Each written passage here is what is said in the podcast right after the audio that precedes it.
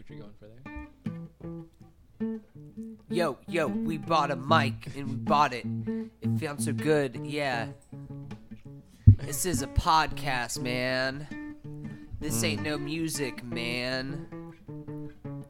Well, my name is Rappin' Mike, and I'm here to say my name isn't Michael, it's Microphone. Yay! Now I'm gonna throw it to someone else. Yeah, yo, yo, here we go. You're listening to We Bought a Mic and it it sounds so good in your head, man. If you ain't listening, you're dead, man. Oh, Ooh, that one rhymed. Pass the mic to Grant. Pop culture podcast. Oh. Uh, we're talking culture that in the past, mm-hmm, just this past week, mm-hmm. Or sometimes longer. And the future. in the future. Mm. Culture. And I'm here to say when you rap with an acoustic, it sounds like Sugar Ray.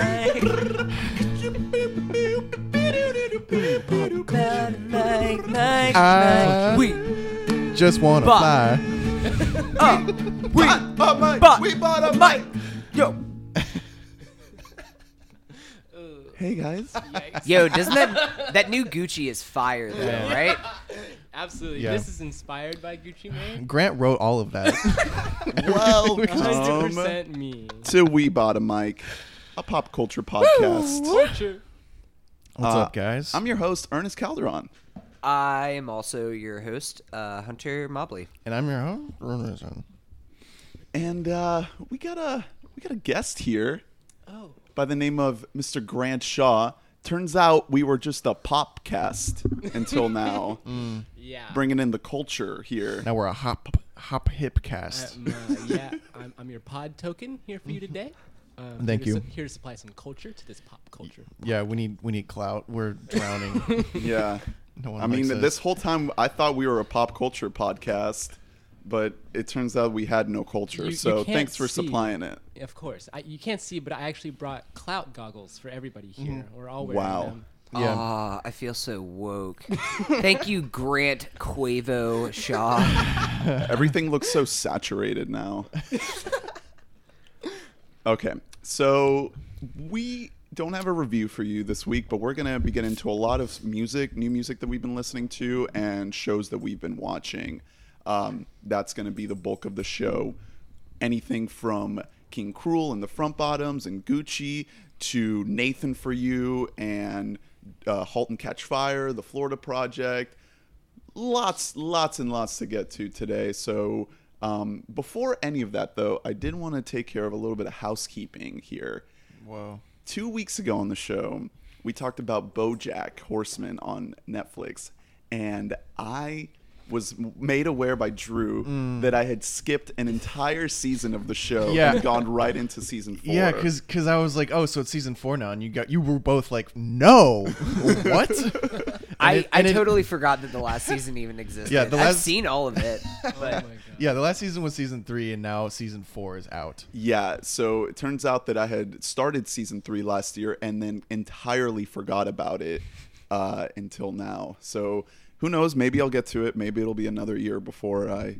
Uh, we'll start talking about season Five. season four next Probably, year. probably missed a bunch of uh, good puns in there. Yeah, Yeah, yeah. I, I don't even know how much I've seen. Like, it's it just kind of blends together for me. I- I'm happy to watch it with other people, is- but I, I never have the. I never want to watch. There it. is a I'm big picking overarching story. Yeah, it's a good show. You know what my biggest problem with that show is?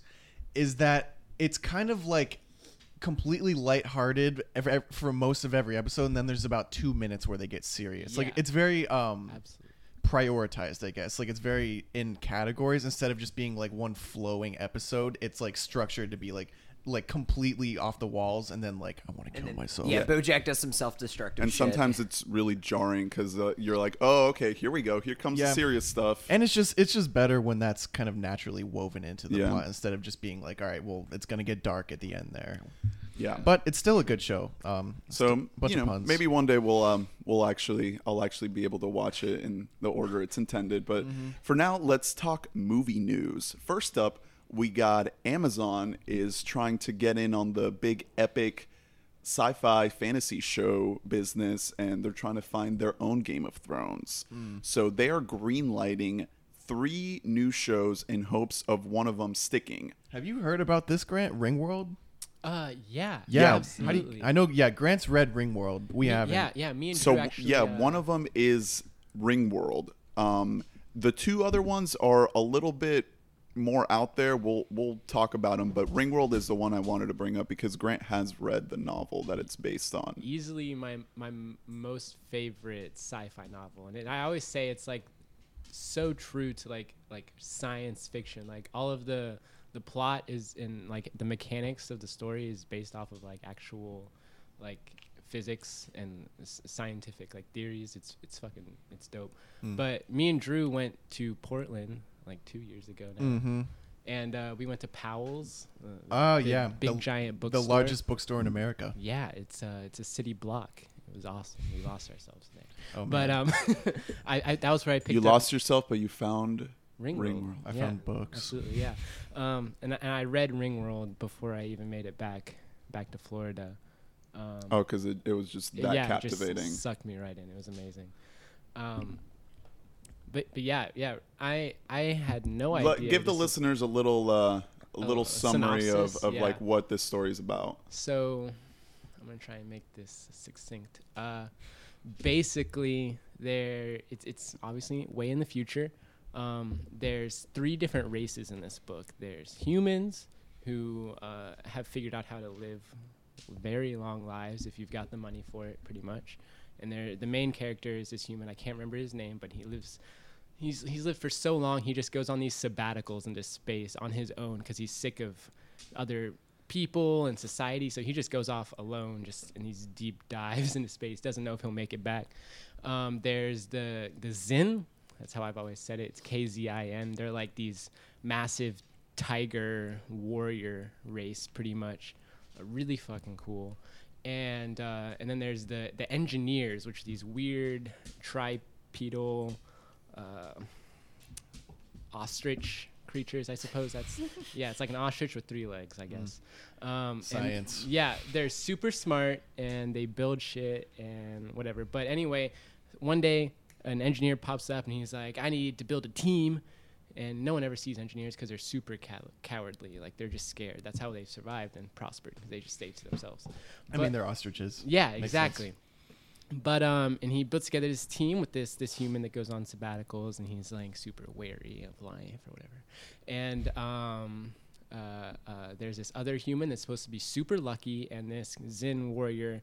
And there's like backstories about like the there, there's like the Zen human war that happened when the when they first those two races first encountered each other. And I actually just read that book too. It's kind of like an So they have a story. It's very lot cool. of lot of source material that they could build this Yeah. show from. Absolutely, and and that's that's something that's actually really cool. There's there's Ringworld two, which I read that it's Ringworld Engineers or whatever, and that book is solely written off the fact that after Ringworld was written, so many uh, universities and individual like people wrote uh, research papers on the possibilities that Ringworld presents, and like basically like, an exploration of the ideas presented.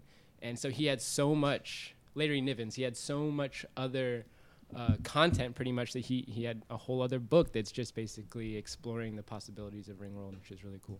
But basically, they go they go off into space to discover this strange structure that's out there, and they're like, I don't know how it works or who built it, and it's it's it's a ring around a star, like it's based on the idea of a Dyson sphere, which is like a perfect world unit. and It's 100% efficient. It's, it gets all of the energy from its star by being completely encompassing the star, but it's like one tenth of that because it's just a ring.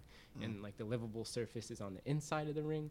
And they just encounter all kinds of strange, like people there, uh, plants, um, strange mechanics, because it's really old. The world's kind of broken down.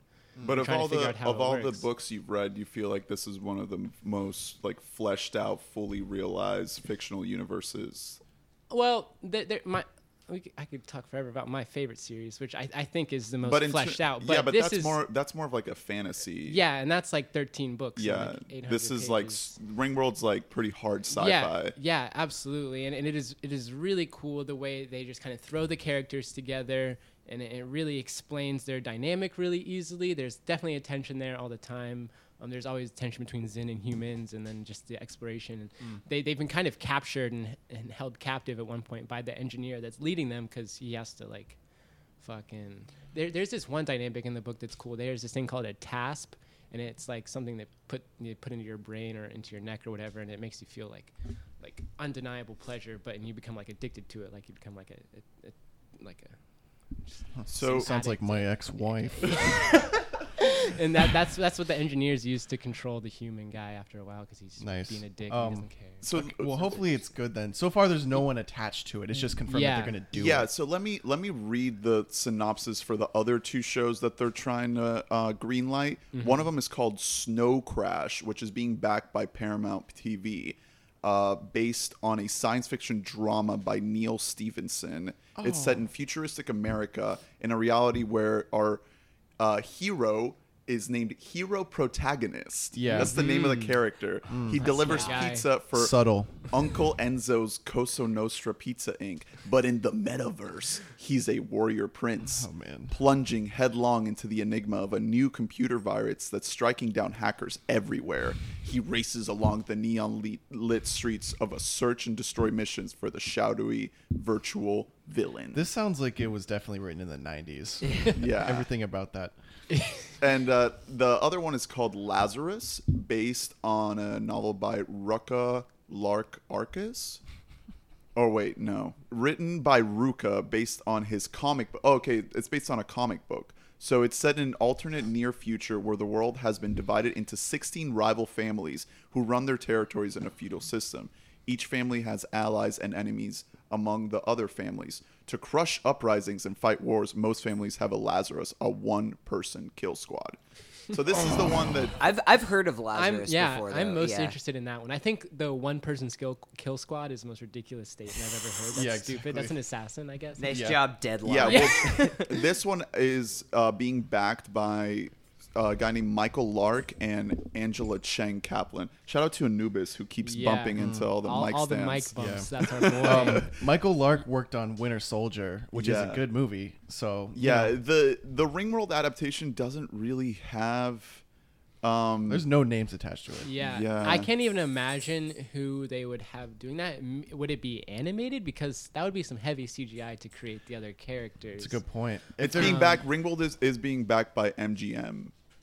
Um, which is not as big as um, Paramount. Paramount. But I think Amazon just wants one of these to stick. Like Yeah. they're gonna they're gonna There's put money throw- behind that- all 3 There's of them. throwing shit on the wall. at that this other point. word, yeah, I was about to say that other one you you talked about. The second one, snow something, Snow Crash. snow crash. Yeah, sounds like they just threw together buzzwords in that synopsis. Yeah, it literally. Like, yeah, hackers. Yeah. that's Yeah. the '90s Hero thing. protagonist. Yeah. Hero Hero protagonist. protagonist. Yeah, hopefully it's like funny. Like, hopefully it's a comedy because that's uh, a bit weird. Guys, what if hero protagonist isn't a hero Whoa. protagonist? Ooh. Ooh, that's Whoa. a twist. Twist, guys. Yeah, they're gonna hear this. They're not So gonna make which- it anymore. Yeah. Like, it's Which one of spoiled. these do you Got think is gonna be the next Game of Thrones? None of them, Uh, because they're on Amazon. I Yeah. don't. I. I mean, Amazon has made a great push for TV, but they will not get as many viewers as HBO. I don't see it. Well, also, I feel like the problem is is that they're overlooking one of the biggest things about Game of Thrones, which, like, yeah, there's like some science fiction, fantasy elements to it, but it's more so what makes Game of Thrones great is because it's about the characters and, like, and the about their lore. relationships with Yeah. each other and the lore, and it it's not just like, whoa, look at all these crazy, wild things Yeah. and Yeah, all and- these big set and they have a really That's not what it's about. established story to go off of. Too. Yeah, George R. R's world is one of the greatest Yeah, even- fantasy worlds ever written. Even Ringworld, I think I think the the Ringworld story itself, there's like little a lot of side tracks or whatever that books that he's written off the side, but there's only three Ringworld. Uh, in the series, I believe, and like they're they're small books. They're like 250 pages, Right. and they're- they're like you know sci- sci-fi books, so they're really short. Like they're not big Yeah. pages at all. So like there's they would have to go way off script for, to make a ring world like uh, Yeah. like Game of Thrones, and I don't. I mean, more than anything, it, it really depends on who they're making to make this and what budget they're putting into it. Uh, because there's incredible source material out there that has been completely destroyed by incompetence in Yeah. production. Uh, so it's it's almost too early to even say which even which one of these three is going to be moderately successful. and successful. it just has Yeah. to be well adapted to a visual medium like you can't just take any one of these books and and think that just because it's a good book it's going to make a good show Yeah, You no, know, it- definitely it, has to it has to appeal to a wider audience and so so many of my favorite books have been destroyed by shows. Uh, Under the Dome. A lot of people actually, I, I know I know a lot of people like that, but I didn't think the show was very good. Also, um, hey man it's got um what's his name from breaking bad who from Brian Breaking Bad? Cranston. Like Uh, what? Dude, I had don't no think so. idea. Oh, is it? Asac Schrader Oh, really? Oh, yeah interesting. that's neat. Huh. Never watched it. But, but my, my favorite book series of all time, like Sword of Truth, I, I I tried to watch that first episode maybe three or four times. Could never get Just through it. can't. Like, it was Mm. off top That's so a much. shame. Was yeah. Yeah. And I, I really hope that doesn't happen in the Ring World. It's Yeah. a simpler book. I hope it. Yeah, I mean it's I mean like the worst I think the, the worst thing that I ever heard about a book being adapted and this was into a movie was whenever they made the Giver movie and i they never turned- even saw that No, I refuse to watch it cuz The Giver I think is my favorite book of all time. Yeah. I absolutely love The Giver and I have a very specific idea for if I was ever to make The Giver movie how I would do it. It could have been And a great just- film. It just looks like just like a young adult film. Yeah. It's just like Yeah. I it mean- could just Like- blend like right in with like the Ender's dive. Game kinda Yeah, it thing? could blend right in with the Ender's Game, the Divergent series. Yeah. It's Oh, like uh, um, uh, um, Hunger Games? Yes, there we go. Yeah. Hunger Games. Thank you. It, I mean, yeah, that's kind of what I'm saying. Like, it can either try to really give credit, like lend a lot of reverence to what it's based on, or it can be like, all right, this is hot right now. Let's let's do it quick and let's not do it great. Like, yeah. exactly like That- Trying to Ender's bank Game. off of it. Ender's Game is one of my favorite books. When I was a kid, I read it like five times, and I didn't even watch the movie because it Yeah. just didn't look good, and it Hey, wasn't. man good. asa butterfield you have Harrison Ford just phoning oh it my in. god harrison Yeah. ford was in that movie Yeah, dude. He's completely just getting a paycheck. He's like, you know, I haven't had a oh. gig in a while. I guess I should just get a couple million dollars, be in this shitty little film. And speaking of Harrison Ford, brings us to our next little bit of movie news. Blade Runner 2049 is going to be a commercial failure. Yeah. I'm not. I mean, is anybody really surprised by this? It's three hours long, and, And it's rated no, R. There's no action set pieces. Yeah. It's a lot of Yeah. dialogue and, long it was lingering it was shots. like it was like made for the people who already loved Blade Runner and when Blade Runner originally came out like like yeah, it it's- failed. it's- yeah So yeah, it's it's it wasn't.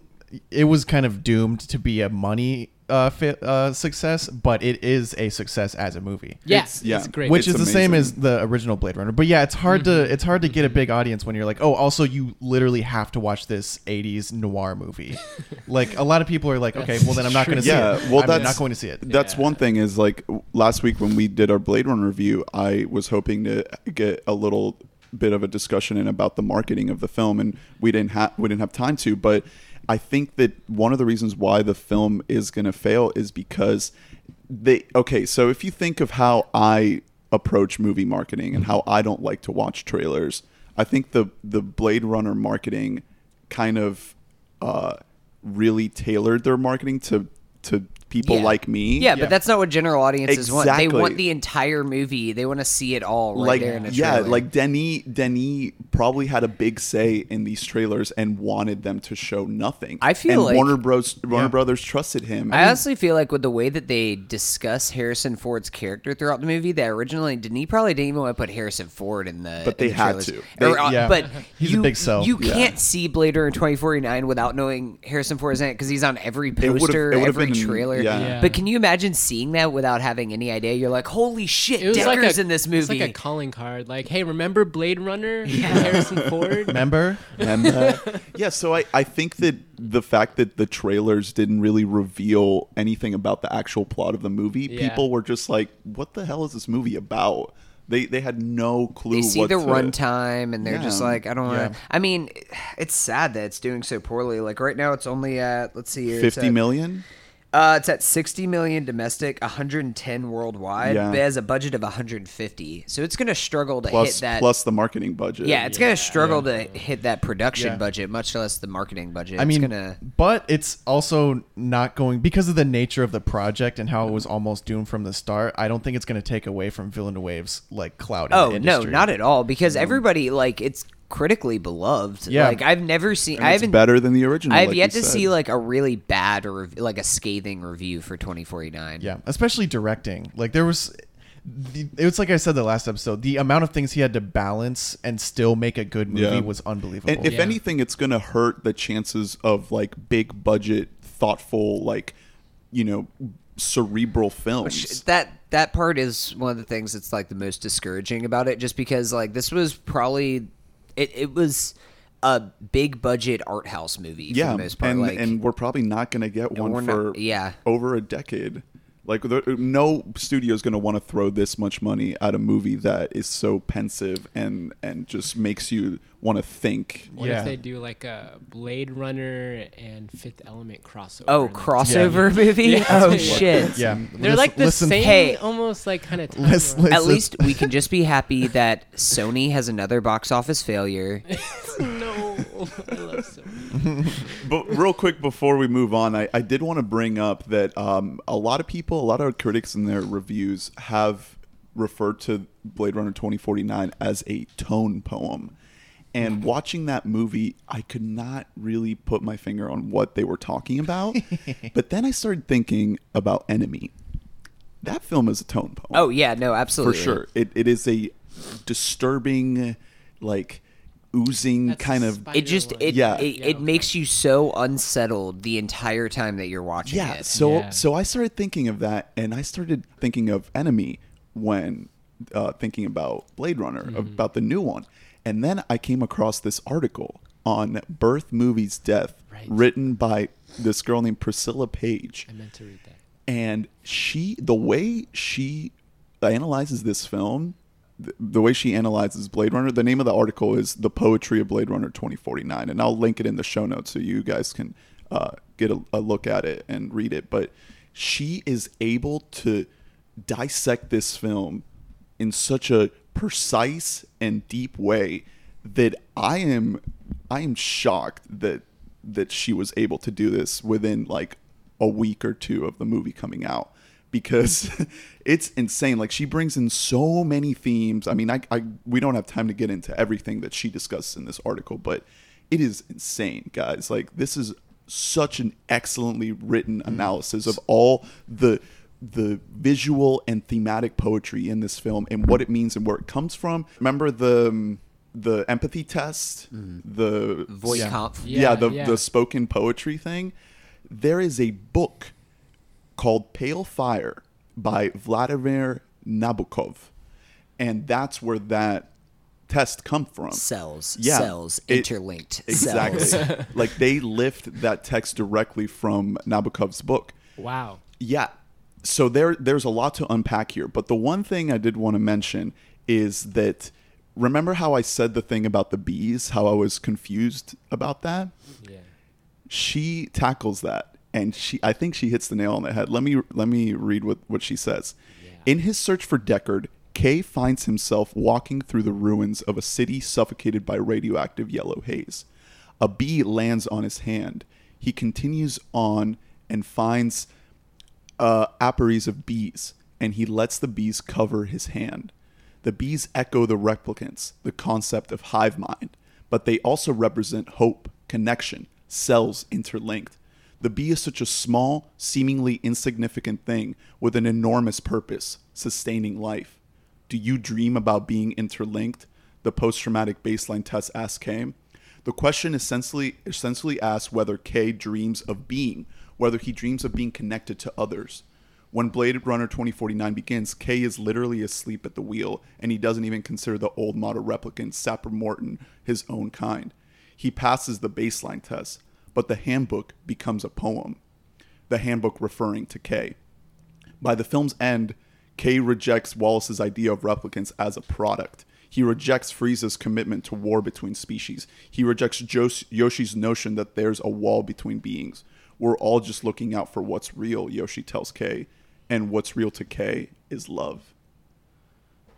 Damn, that's uh, that's really Yeah. really well written. Yeah. Yeah. so I really recommend you guys check out Who is this she article. writing for again? It's just a, a movie blog called Birth Movies Death. True. Okay. Yeah, so it's it's Interesting. Okay. it's Good it's find. yeah. So Grant, any like stray thoughts on Blade Runner since you weren't here for a review? Well, totally insignificant, but I was really satisfied to see that Coke ad again. Honestly. um, That's not insignificant. yeah, total brainwash. I love that. Um, I love Coke. I, I, I can't think of anything off top because I, I, I, I keep getting drawn back to kind of what we were talking about before um, with Ringworld, like a book that I read being made while we were watching the, the, the trailers before we saw Blade Runner. We saw a trailer for a movie of a book that I'd read, and I didn't realize. Oh, the I read- Natalie Portman film? Yeah. Yeah. Um, Authority. I'm pretty sure. No. Annihilation. And that yeah. yeah. Okay. And Authority is the second one. I, Okay. I guess. I, I read the first two books. It's a trilogy. It's directed by the guy who did Ex Machina. Yeah. Oh. Yeah, I was Okay. really surprised with how cool that trailer looked. It definitely like. it looks like Arrival. Like they watched Arrival and Yeah. they're like, "Yo, we should exactly. we should do that." And like those books, like they were interesting. I was really interested in the main character, but like they, they just didn't. I, I never read the third one. I, I I I was just kind of reading it out of curiosity to see where they took the main character.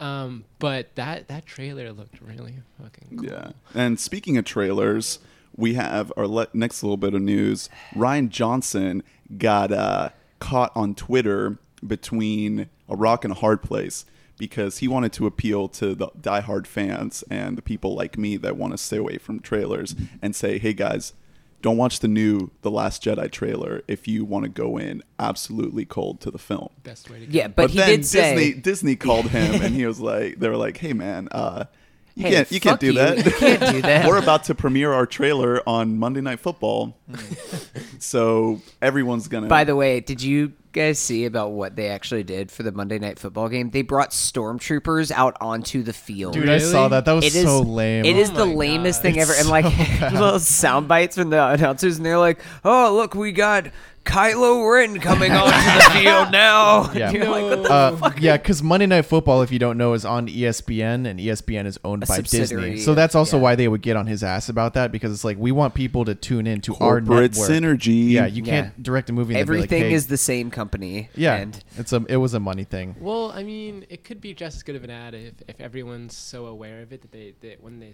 the second they, they realize it's a Rogue One or not Rogue One but a, a, The a- Last yeah, Jedi. the Last It's Jedi. all the same. Rogue They're- they're- One yeah, 2. Yeah, exactly.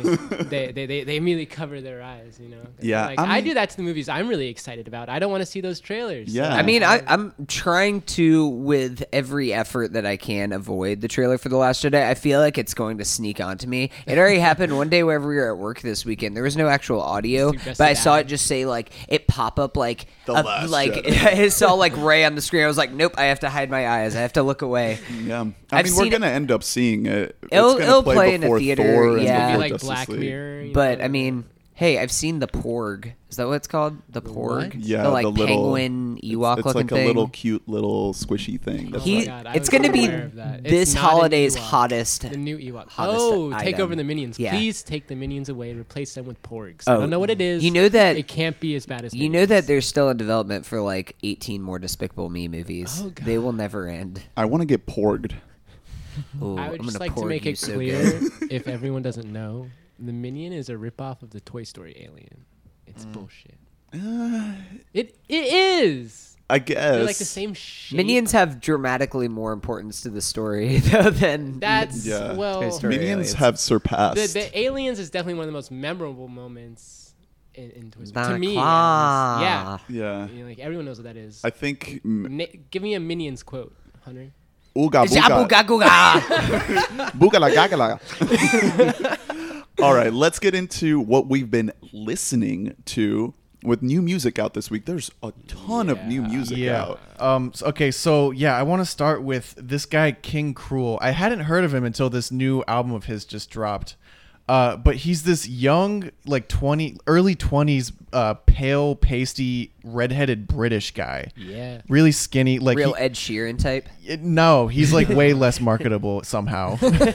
um, but he's so so weird, and his music. He's a producer more than anything. But he, and this album, he did basically all the instrumentation, all the production, and all the singing, and it is sprawling. It's crazy. This album. It's a long album. yeah, it's it's just wild. called like the ooze. The ooze. yeah, the ooze. O-O-Z. It's it's very dark. Uh, he focuses on loneliness a lot because he's basically he's like self. It's kind of like self-imposed isolation. He's he's had a fucked up life if you you know if you read about it. Yeah. Um, but it's like it's getting a lot of attention for big names because the production and the, just the feel of the album is incredibly cool. Where it's it's very genre bending.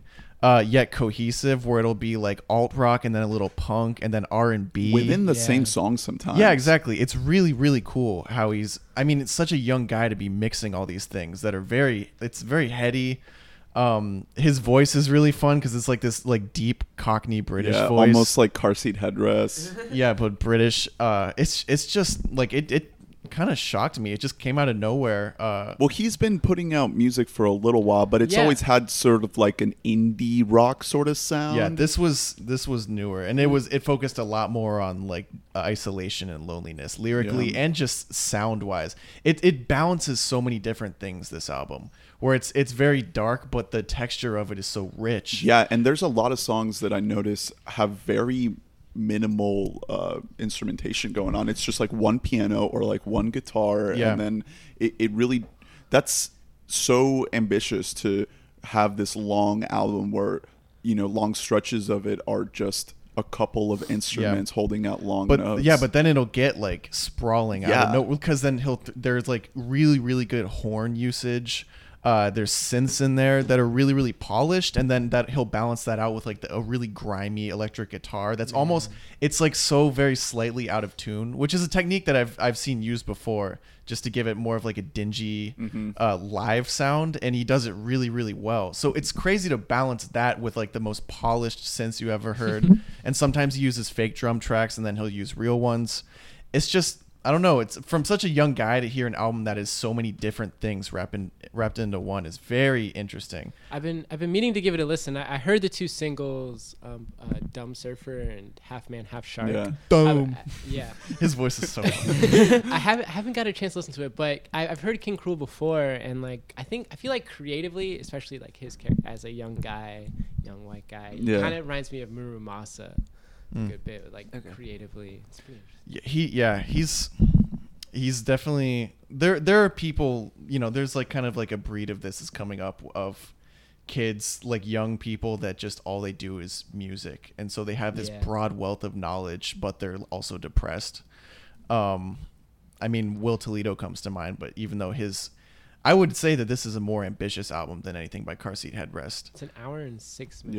Yeah, and with Yeah. the with the internet, we're able to absorb music from all different types of people all over Yeah. the world, so Mhm. we can get inspired by all these different. yeah sounds, this you know? this guy is yeah this guy's really interesting i'm excited to see what he does in the future but this uh the OOZ i haven't gotten into his older stuff but i'm going to definitely um it's gotten attention from the likes of like beyonce like she was she reached Really? out to him and she was like hey i want to collab and he was like no don't want No. don't want to do it what? yeah Oh my god. i know he he's yeah fuck, he's too fucking good for Beyonce. Oh. Okay, he's God. made it. he's just he just doesn't he wants to do his own thing he doesn't Forgive want us to for our sins. well, he could produce for her. i mean that's what she wanted and Yeah. and he was just like no No, No. I'm not going to do it. you know how British people sound. Yes. I'm not going to do it. Accurate. No, I'm not going to do it. You're turning me away from this album just based on your voice impersonation. Can't No. wait to listen to a whole album of yeah. no. Great, No. great Harris Wittels quote. Uh, if you want to be like Cockney British and Australian and say no, just say all the vowels. No. A E I O U. All right, what else have you been Oh. listening to? So yeah, this another guy I want to talk about. Another like young gun. He's even younger than King Krule. His name is Steve Lacy. He's Yeah. primarily a guitarist. Um, he was uh, It's with Odd Future, wasn't he? yeah, he oh he's fucked with Tyler before. He Right. was yeah he he played some guitar on Flower Boy. And Sid. He's done stuff Ooh. with Sid. He's Yeah, also well- made music with with Tyler. I mean, for his uh for the internet's final album in 2015, he was a member. right. Okay, that's what it was. Yeah, the internet. Yeah, Okay. like he was a member of the internet basically.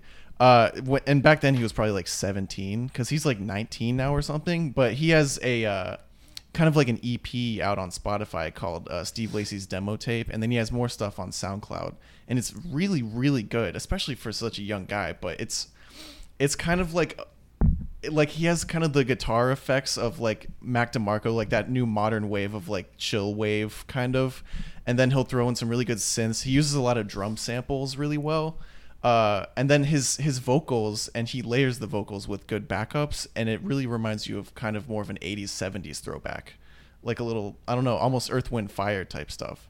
Uh, so again, it's it's just a cool mishmash of things that's being brought about by someone who just spent their whole life doing music. Is this his first like full length? Yeah, it's his first uh, project that he's put out. Okay. Um, he has some other singles out on Spotify, but if you get on his SoundCloud, he'll have. What's the name of the project? Uh, it's called Steve Lacy's demo tape. Oh, okay. Yeah, and it's. How did you discover this guy? Uh, I was reading up on the internet actually. Oh. Yeah, and it and Yeah. it What's said that?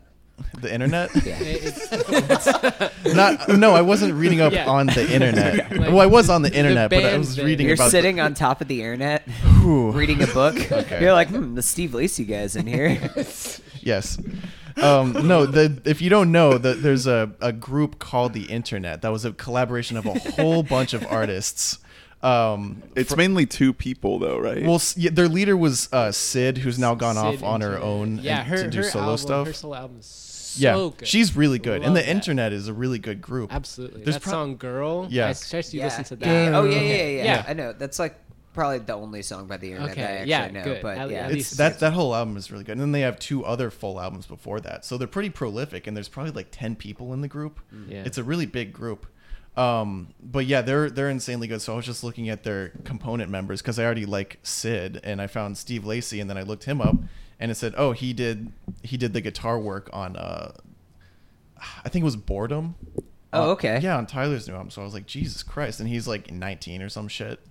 Speaking of Tyler, I mean, yeah, I was Oh, about yeah, to say. Uh, next. Um, I know it came out uh, a few months ago, but I was sleeping. Um, I just woke up, and when as soon as I woke up, I started listening to Flower Boy, which I think I was really hesitant to get into Flower Boy because I've never been a fan of Tyler the Creator. Really? I oh, like. you I, didn't get into Goblin? I thought Goblin was fine. I really did not like his la- his last album that Cherry he. Bomb? Yeah. Yeah, I was not a fan That's of. a I- common feel. Yeah, I listened to Cherry Bomb like I think he I tried to that. listen to it like Yeah. two times Yeah. and then I couldn't even like finish listening to it a second time through. I was like, I just don't like this. Yeah, Drew always But- plays that one song from it, the Kanye song. Yeah, Okay. Smuckers. Yeah, Yeah. Smuckers That's a great is song. Smuckers is the only song that I But that I yeah, like that on album, is uh, pretty much almost consensus disappointment. But I Um, mean, like I just I listened. I put on Flower Boy and like immediately loved it. I put it on, and as soon as I finished the album, I just like went back up to the top and started it over again. Yeah. Like it was one of those albums. It's great. It has a lot. It just sounds so much different than anything that he's ever Oh, done yeah. before. There's all these like different influences, so many different uh, features on the album that are great.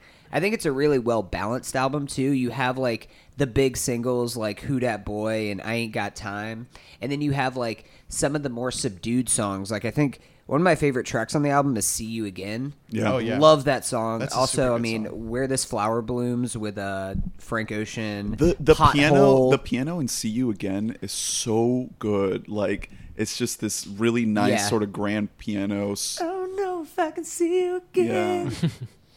again. Um, yeah, Boredom is another amazing song. I love the transition from Boredom to I Ain't Got Time. It's Yeah. a great November too. Yeah, November is amazing. Glitter is great. Like this whole album, I think this is this is gonna end up being one of my favorite I, albums of the year. I think this is my second favorite album of the year right like now, right behind Kendrick. It's truly a great album. I don't know why I was asleep for like three months. Yeah, I didn't know that you hadn't really gotten into it. It's it's my second or first favorite of the year. I've listened to it definitely like as much as anything this whole year. Well, it's it, it has like it has a lot of like strange like it, it sounds like a lot of the songs on here sound like if Gambino were to release an album that was more in tune with his first two albums instead of releasing um Awaken My Love. Awaken My Love. That's what it was. Yeah, yeah. If he would have released something more in tune with what his first two albums were, instead of trying to do something totally, completely different, I feel like it would have had the same kind of tone. Well, Tyler's. Tyler's uh, whole whimsical side is completely different than Gambino's. I, I think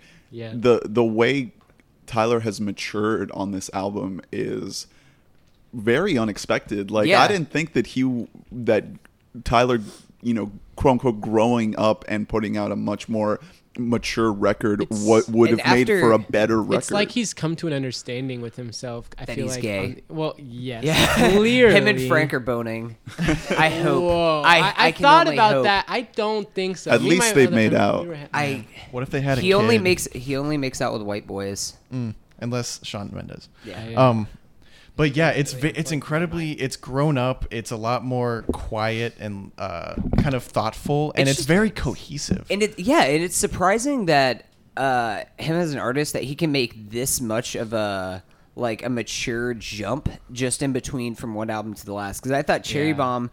I like didn't like it tonally as an album, but also I just it still had that same like very immature like fucking faggots all this shit like that, and I was just like I just yeah like I'm Being an edge lord has been done, and it's all it's practically been co-opted by people who are like literally not white supremacists. Yeah. So to continue Well, doing yeah. that, I mean, just the- testing the limb, being like, "Yeah, I said fag." Like it's it's done. I think Well, yeah, that- I mean, I feel like Odd Future was that like with with, with their their first things, but I I, I I agree. He's definitely like Yeah, but uh, they were they were basically kids back in the Odd Exactly. Future Yeah, days. yeah. I I think that Flower Boy is a lot more in line with Wolf than anything else. Like the direction that he was going Yeah. in with with Wolf is the Flower Boy is the evolution of that. Hmm. I think looking back, the what was the album the Cherry Cherry, Bomb? Bomb? I think Cherry Bomb is just a deviation from Yeah. everything. It's it's Yeah. him trying to go back to those early Odd. Future Yeah. sounds and more of like the bastard tape and all that. It, it doesn't really fit Yo, into his Dat direction. Boy is one of the most fun singles. Have oh you yeah, guys Who seen Dat the- Boy is one of the best. seen the singles of music the year. video? The Oh, music yeah. video Oh, yeah. is awesome. I feel like that song and that video is a perfect clash between Odd Future and like ASAP Mob in the production of the video Yeah. and like the delivery of the song. It is it's Yeah. so cool. It's great. They're, They are a great ASAP duo. Rocky has a has an amazing verse in that song. Yeah, Like, yeah. Mm. I, I think ASAP Rocky and Tyler the Creator have great. They great really do have great Oh, yeah. great dynamic. Yeah, Yeah, they- I hope they keep putting out stuff. Tyler's such a great collaborator. Uh-huh. He, he gets Yeah. good performances out of everyone. Oh, I mean, and I- he's just funny. I'm Like, always I'm a fan of wherever Tyler does collabs on. Like if uh, biking came out earlier this year, I loved his verse Mm. on that song, the Yeah. Frank Ocean song. yeah, he's he's good working with others, which is funny because the album's about how lonely he is. Yeah. Mm. Um, but yeah, he he's so funny in videos with ASAP Rocky. Like they're just like fucking around all the time. ASAP does such a funny Tyler impression. Yeah. if you look that up on YouTube, it's it's worth watching. I, uh, I, my, my same friend that I was talking to about the potential of uh, Tyler fucking Frank. He also brought up the idea that the reason he's so so tight with with uh, ASAP Rocky and that they have such a good dynamic is that he's like the one black dude he really wants to bone but he can't.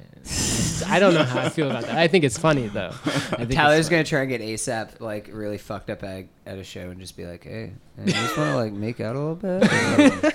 You can just like turn your head, think I'm a girl, and I'm just gonna like jerk you off." real quick." lonely, lonely, lonely, lonely. Hey man, I blow, I glow. Like yeah. All right, staying on the on the hip hop line here, let's get into the new Gucci Mane album. yes. And you recently read Gucci Mane's autobiography. I so did. how does that tie into the new album, Mr. Davis? Right. Um, I think the book um, doesn't necessarily tie into this singular album, but maybe the last three is a four, I think it's three since he got out of jail. Um, because he, I'm pretty He's sure. already put out three projects since he got out of jail. Well, yeah, yeah. I think it's three albums in six months. So this must be the fourth. Yeah. oh, okay. Yeah, this is the fourth, but he, like, he, I'm pretty sure he created all this content while he was in prison. Right. Um, you know, changing himself, evolving pretty much. But he was saving the best stuff for Mr. Davis for this album. I, I don't I don't even know about that. I, th- I think he said recently he's had enough. He's, he has enough content right now to just put out albums, uh, like every few months, just forever. like he just has a lot of content and he's ready to put it out. And kind of like on strike against uh, Atlantic. Um, His label. yeah, exactly. Uh, because in the book he talks about that. It, you know, he's had kind of a rocky past with different labels, not always Uh, sometimes he dropped the ball, sometimes they dropped the ball. Um, but I think the book is really great. Um, it, it, it really kind of it's it, What's the name of the book? It's just like an autobiography. yeah of It's yeah just it's, Gucci yeah Mane. it's just the autobiography of Gucci Mane. Um, but um, he he just kind of goes through his past, the the people he's interacted with uh, in his family and in the music industry, and they they really kind of coincide. Um, he talks about like past beefs with like Jeezy or Waka, but it's not really like, you know, like bringing up beef. It's it's kind of like he's kind of just airing it out. Like he seems like he's really past all that kind of stuff. Uh, but my favorite thing is one thing that I've always kind of seen and uh, understood about Gucci is that like he, he's like a great A and R man. He brings together all these new talents and everything, and he really talks about that in the book. And I I always love the song uh, "All My Children" on I think it's Drop Top Wop. I don't know. His project before Mr. Right, Davis. exactly, yeah, and he talks about he's like the, the chorus is all these rappers are all my children, and like So he's like embracing the uh, the whole the, um, the trap god, the the like Trap bringing dad. yeah trap dad, Dad. Dad? That's but also good. just being just being like um uh what's the Silicon Valley word for it? A um incubator? Yeah. yeah. exactly, yeah. He's um, Erlich Bachman. There's And, he uh, is and- exactly that. And Migos Yeah. are Thomas Middleditch and Kumail Nanjiani. Yeah um he, he he says that in the book. Um he had this studio that he eventually bought for himself because at one point he realized he was racking up so much in costs at this studio that he was at. If even if he wasn't recording he was like smoking weed and drinking lean in there and just hanging out was a spot. So he built his own studio and it was called the brick factory. And that was his incubator. That's where he he brought on migos and young thug like all, all these new rappers when they were still young and like really in that shit just like he was like and that that's what he wanted. He wanted people there just like just even if he wasn't if they weren't on his label, they want he wanted people there just making music, hanging out, being Under a part of the roof. culture. Yeah, exactly.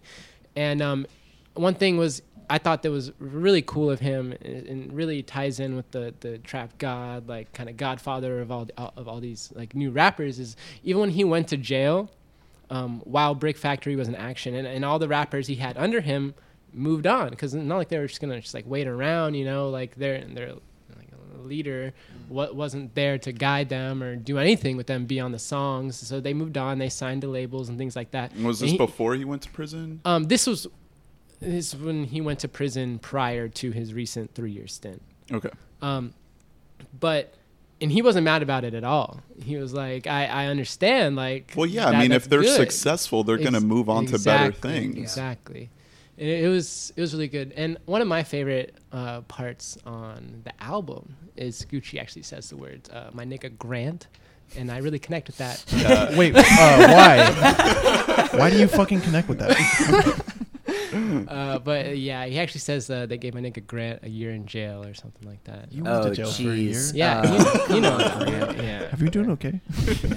yeah. Quick shout out. Yeah, Gucci is. Yeah. Yeah. he's absolutely destroying it ever since he got out. Like it's like you said, he just He's for like a three- new man. How long? How long He was he in is. jail for? Uh, Three a little, a years. little less than three years. I'm pretty Little sure. I'm less- pretty sure he got out a little damn. early. Yes, for- and- and he had some probation. I mean, that's but- awesome. He was just working the Yeah, whole he just time. Yeah. while he was stockpiled in his there. content. Yeah. He, he got like his jaw redid. He got somehow, skinny. Like, Well, He has- yeah, he he, new got definitely thinned veneers up. for sure. Yeah, he he's got, got new his grill teethers. taken out. Um, he lost, I think, about 80 pounds. yeah, he's ripped now. Damn. Um, well, a lot of it before he went. The time he went to jail before this, he lost a lot of weight. Um, and this is pretty gross, but it was because of his lean addiction. Mm. One side effect of lean is it makes you incredibly constipated, and it gave him a gut like he was pregnant. And one time he went to jail, Mm. he and, he, pooped was in he was in the feds and in solitary confinement. And yeah, he just shit out like 20 pounds. Oh my god. Yeah, yeah, and then he went back to jail. Um, and, and Is he- that in the book? yeah, Oh. Pictures? absolutely. no, Damn it. Unfortunately, they don't take pictures of inmates in solitary confinement What? shitting their brains out. Just- I just want to see the poop. but but in, in the in the book, it's it's it's just a really cool insight into kind of Gucci's upbringing, and it's it's you know obviously all narrated by him, but it, Mm. it's really his thinking uh, like through these different times in his life and who his idols were, and it's it's really fun to to see him interact with all these people. Like in the beginning of the book, he sees uh, he he runs into Killer Mike and Bun B at the studio, Mm. and they jump on a song with him, and he references uh, the the music video, and it's really cool. You can go back and kind of watch it. Just Mm. like, damn, like old school Gucci. What do you think about how Ti is always saying that he gets no credit for inventing trap and that like no one ever cares? Fuck Ti. well, no, it's I th- see. My opinion is that he he may have done it first, but like Gucci's the one who brought others up and like brought it to where it is now. Ti made a pop album in 2007. Yeah, he that's left. 100% He true. left trap. Like yeah, that that's. And I actually watched recently uh, the interview with Gucci and Malcolm Gladwell because you know they're tight now. Mm. I think the Gucci book definitely you can really see the Malcolm Gladwell influence. Yeah, and Malcolm it Gladwell, reads the big, like the it. big author, inspirational yeah, author. he's my favorite author. Oh yeah, Yeah. no, Malcolm Gladwell's the man. Yeah, the interview with those two, you guys should watch it. It's really fun. It's more of like a like Malcolm a back and Gladwell. forth. Yeah, yeah. Malcolm Gladwell is friends with so many random ass people. Yeah. that you'd be like, Yeah. "What? Him He's- and Gucci I- I- just are I- tight." What? I first saw about this interview Malcolm Gladwell posted on Instagram. He posted a picture with Gucci, and the title was uh, "Quickly Approaching Peak Malcolm." And I was like, "Oh yeah." Yeah, Malcolm is so he can talk about a brick wall and make it sound interesting. Yeah. Yeah. he goes on Bill Simmons' podcast and he will go on tangents about the most boring subject. yeah, and but he it makes so it cool. so like It's just like his books. He has probably six. I've read uh, all of them, and they're all interesting. Um, I'd say if you're gonna read them, start with Outliers, and then Yeah. go to Blink, and then the others. The tipping Tipping point. his he has just some of like you were saying just some of the best conversations especially with bill like i remember they did a not too long ago they did a podcast where he just went on this tangent for 15 minutes about uh, golf courses in this country. And about like how if you look around and look at golf courses that is like the ultimate picture of like social injustice in this Yeah, country environmental if you look yeah if you look at how much space is taken up for these like country club golf courses and then see these tiny rundown little public parks that Yeah, more no- than any other sport, golf definitely Is it has really the most environmental sport? impact. It, it reeks of Whoa. affluence. Yeah. Okay, sponsored by our daddy. Papa. this podcast is brought to you by Yuengling, the official beer of our Papa. Going back to Gucci though, I my take on Gucci is that he is quantity over quality. Yeah. Like he pumps out so much that His he just discography is massive. He don't just know what this- floods the the scene Um, with music. Well, that tends to happen with especially trap uh, artists because they can pump it out so quick. and they're they're just used to a hustle. Like they're Yeah. they're doing it because they want the money. They've been to like the worst spot. They Yeah. you know, and they see this as like the way out. It is the way out. The- So the they're like, oh, the iron's hot. I'm gonna strike. Like I'm going. Yeah, but I think that that like taking that approach it really lines up with the whole Malcolm Gladwell thing of getting your 10,000 hours in. Yeah. So if Gucci is in the studio it's like 24/7 effortless to him at this point. at this point he his lyricism is on another level than anyone else making It's it's rap just- yeah. music. And the the reason he got so tight with Future, um, and he, he says this in the book that he wasn't really a part of Future's come up because by the time he he and Future met, Future was already like you know he was making it, he was getting out there, he had his hits out. Um, but even with Young Thug, is they're they're like studio rats, like they just stay in there and just record. And one thing that I thought was really cool, and that I I had known about Gucci before, but like when he's recording, sometimes he would he would just be so much more prolific than his producers like Zaytoven or Mike Will that he would have more rhymes than they had beats. So he would just have them put a, a, a kick and a snare in his headphones. Yeah. And he would just freestyle over that. Uh. he would just go in, and then they would go back. They couldn't even keep up. Yeah, and then they'd build the beat around his voice, which was originally what I had read about him. Is that Zaytoven? It was an interview, I'm pretty sure. He said that the things that Gucci does with his inflection and like his his cadence is it can be so complex that it's it's easier for Zaytoven to go back and build the beat around his voice, and it sounds so cool because like you hear Gucci like. Uh, you know, jump over the line kind of with, with his cadence, or he- he'll just play around with it, or, and and he'll like uh, Zaytoven will add like you know dings into the song. Yeah. It's it's really cool. Shit doinks. You guys gonna check out the Gucci album? It, it's Uh, no, no, I'm just kidding. yeah. You guys I'm, more, have I'm really interested to read the book. Like I've heard, I've heard from you and from uh, just like critically that it's that it's a really interesting. He has, I mean, he has an incredible story. Like just his whole come up and now, I mean, he just he creates more content than pretty much anybody else that's out there. And I think with, I I was listening to the album, and it's really interesting that he's able to really bring in all of these stories from his past, and you know the the whole like trap scene and and making music under these dire c- circumstances of like just violence and drugs all mm-hmm. around you and making art out of that mm-hmm. and and having that reflect your your music in such an impactful way but I mean, at this point, Gucci's at a whole nother level than that. Like he's getting married, he has a smile on his face twenty four seven. Like so he has positive. Yeah, like, evolved past all that. his that. wife was like out there making money while he was while in he was jail. in jail. Yeah, that's, Keyshia fucking Shout awesome. out to her. Yeah. She's real, and she she was a huge influence on him. He talks about her in the book, obviously. Um, but she has like always been sober, never much of like a party girl or anything like that. And he tried to hide his lean addiction from her and things like that. But like, and he he himself knew even when he was addicted that he knew that he was better when he was sober. Mm. But at, like, at rapping. and yeah, often- yeah, and- oftentimes and addicts business, do. Yeah, exactly. They just can't get off it. Yeah, I mean, listen. If you listen to like Future or Twenty One Savage, like they're good, but you can tell that they're fucked up. yeah, like, Future especially, and that's something I've always hoped is that Gucci would have an influence on Future, and that, that he can have a similar, you know, uh, uh, change with without having to go through the things that Gucci did, which I think is that was great. That was the longest quarter drop ever. but but you know, which is I, the the ideal of a, uh, someone someone you look up to. You know, you learn from their mistakes without having to go through the same hardships. Yeah, But which I- is why Gucci's trying to tell his story. Exactly, You know, exactly, Keep but it, keep it alive. Keep I it just real. I just pulled up Gucci's discography. Um, he has 11 studio albums, three compilation albums, seven EPs, two collabs albums, and 72 mixtapes. oh my god, Yeah. that is unreal. And and he's just he is not even close to being done. No, No. not at all, not at all. And and he talks about in the in the interview with Malcolm Gladwell, like he is here for trap music, but he wants the people that are like doing it to, to be able to get out of it. Like Migos i- isn't they're not they're not trapping anymore. And Quavo raps about that one of his songs. Pocket strong, wrist anemic. You know, like he doesn't have to cook dope anymore, but he's still got a lot of money. Yeah.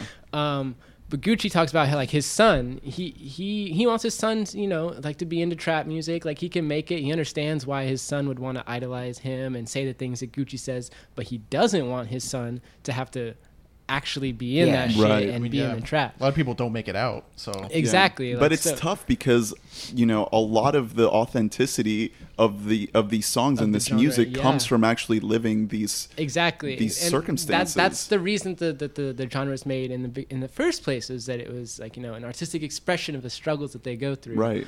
Um, but I, I, I that's when Gucci. The reason he brought that up was he was talking about new artists. Like a lot of people, a lot of old heads in rap will talk about like, oh, I don't like Lil Yachty, don't like any of those people. But like Gucci stays curious, even if he thinks that like he can't necessarily, you know. Uh, uh, get into it immediately or understand it. If if some he says if somebody likes it, that means they're doing something right. If they have fans, Yeah. you know, they're Yeah. they're doing something Yeah. right. I, I, so- I hate it when people are so quick to throw out something that's getting big. That's the- like that's exactly what you should do. You should be like, well, something is good.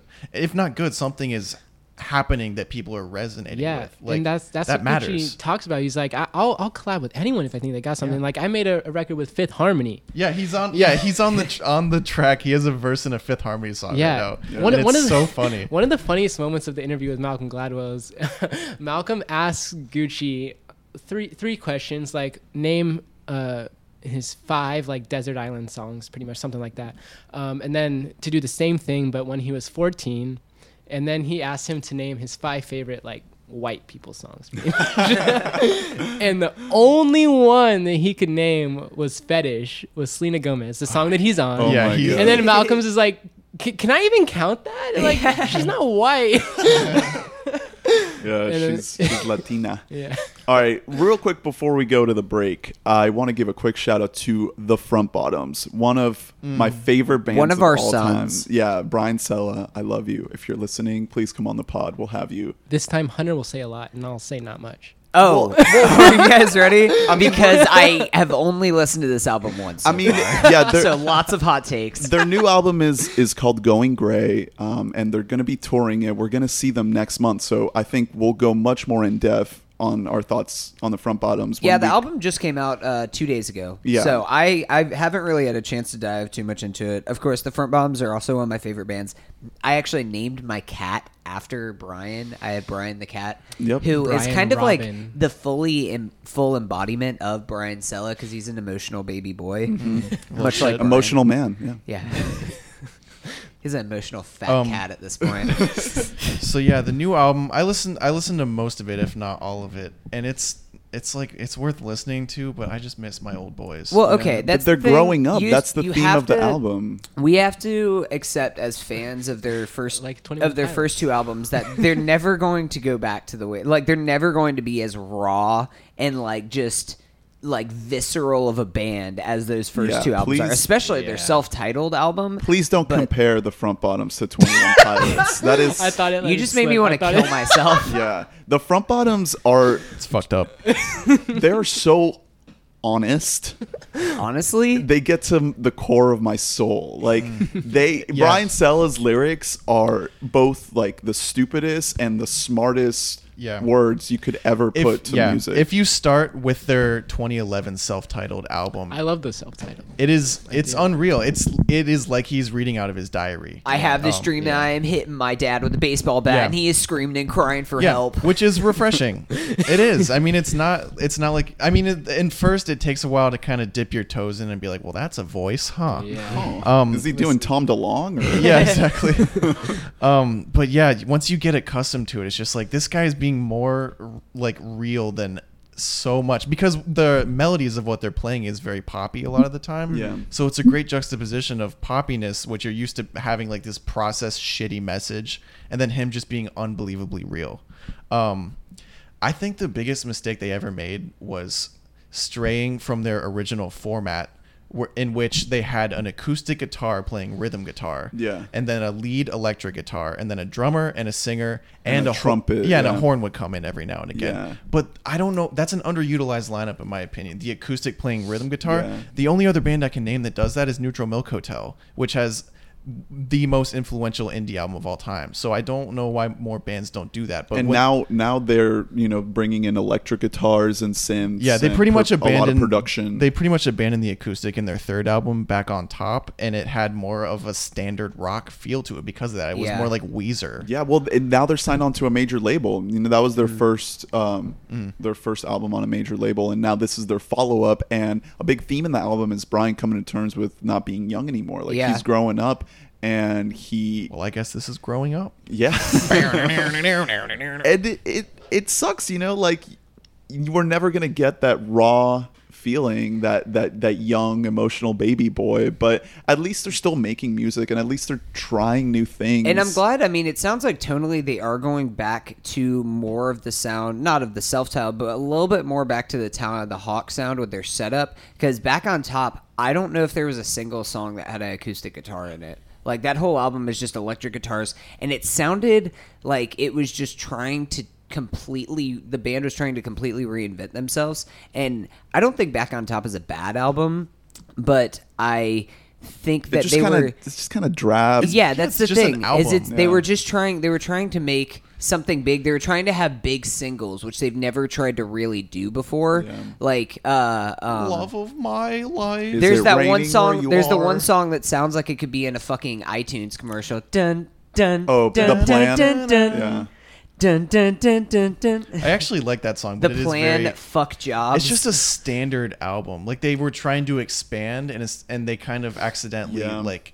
scattered. and and going gray does still have some of that to it like there's a lot of songs on going gray that are just gonna fall into the void and never be remembered again but but there's a lot that like half the album is way way better than Oh yeah, on Top. dramatically better. I like I love the single "Raining" that came out. Yeah. I really love that song. I like uh the first song on the album. You used to say "Holy, holy fuck." fuck it's really good. Ocean is a great Yeah. closer to the album. Like there's there's a lot of really redeemable songs on here. And Front Bottoms are I mean, they're just one of those bands that one of the best things about them is the lyricism. So the more that you listen to the song, whenever you learn all the lyrics, you can just scream them along back which at is it. why it's so fun to see them live because Yeah. everyone in the crowd is just belting at the top of their I, lungs I can't wait to see them live because seeing gonna be them our live third the first time. time was the first time we saw them One- in Gainesville yeah. was one of the best shows I've ever been to in my life. It was Half incredible. the crowd ended up going on the stage for the final song.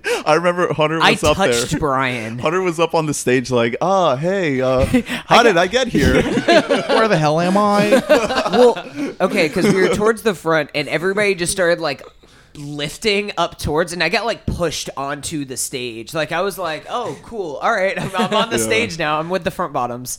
Yeah. I can play tambourine." And then Brian took a Jaeger shot and jumped into the crowd. Yeah. And I ended up carrying him all the way to the yeah, back of I the got room. I got to feel his you little belly. groped his ass. His little belly. No, it was a big wiener. belly. It was- and no one else was helping me. I mean, a couple people were, but I was having to. You I should have like, let Brian collapse take on you. Whoops. Yeah, Uh, shows are incredibly fun. The- It's, I mean, just like you said, it's, It's- fun to sing along to. I mean, I feel like the front bottoms are kind of like the evolution of emo music. Right. Like it really is because you can't It's- make it- yeah. you can't make like an album like old MCR or something like Yeah, that. but it's in like today's happy day and age. emo. Yeah, but it's it's like indie emo. That's the Yeah. best description that I can come up with. It's for not front like bombs I for wanna their kill genre. myself It's emo. indie emo. indie emo pop rock. Yeah. yeah. Yeah. So we'll we'll bring you more thoughts on the front bottoms once we actually see them live in about three weeks or so, Ooh, two or three weeks. so a couple yeah, eps from now, Soon. we'll probably have Brett on again, and um, if we get more microphones, you know, we'll we'll get we Brian on here. more microphones. Let's get let's get Brian on here. Let's get Yeah, you know what? We'll- friend of the pod. Yeah, we'll hit him up. I'll I'll shoot him a Twitter message. Brett has like, "Hey, actually met him on an on an off uh, off encounter. Yeah, Brett will have to give his uh, his story of his encounter. Yeah, Brian. that'll be a good one. All right. Spoilers to yo-yos. Yeah, lots and lots of yo-yos. so we're gonna take a quick break, and when we get back, we're gonna get into what we've been watching. So uh, we'll be uh.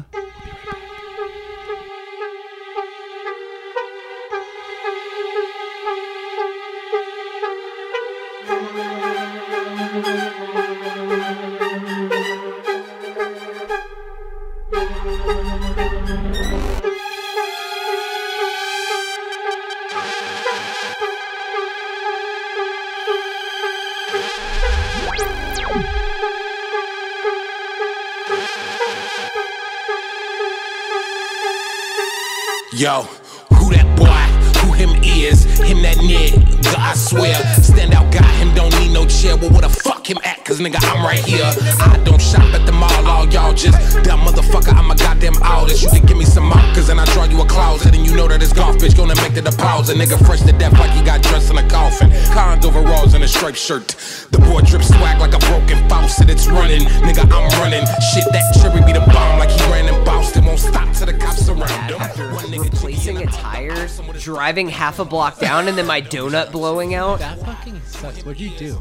I had to. Okay, so I had to get an Uber from where my car was broken down at, like half a mile down the road, Tire Kingdom, to get a tire. But the thing is, as soon as I got to Tire Kingdom, I realized I didn't bring my flat tire with me. So then- you didn't bring your wallet. No. no, no, no, no, no. So then the Uber driver, it was all the same dude who we just started like shooting the shit, talking about his whole life. Um, he was a weird ass dude, but he was fine. Um, and then he drove me back to my car. I grabbed my tire, drove back over to Tire Kingdom. They ended up being able to patch it, so I didn't actually have to pay for anything. And then drove me back over to where my car was, replaced the tire on there. But this whole process took like three hours. And so I was like an hour and a half late to work. And but anyways, yeah, my Uber driver was talking about how like he uh he just had like a really weird story. He talks about he likes uh he likes like giving people rides around UCF because he's like you know I'm too old for it, but my eyes are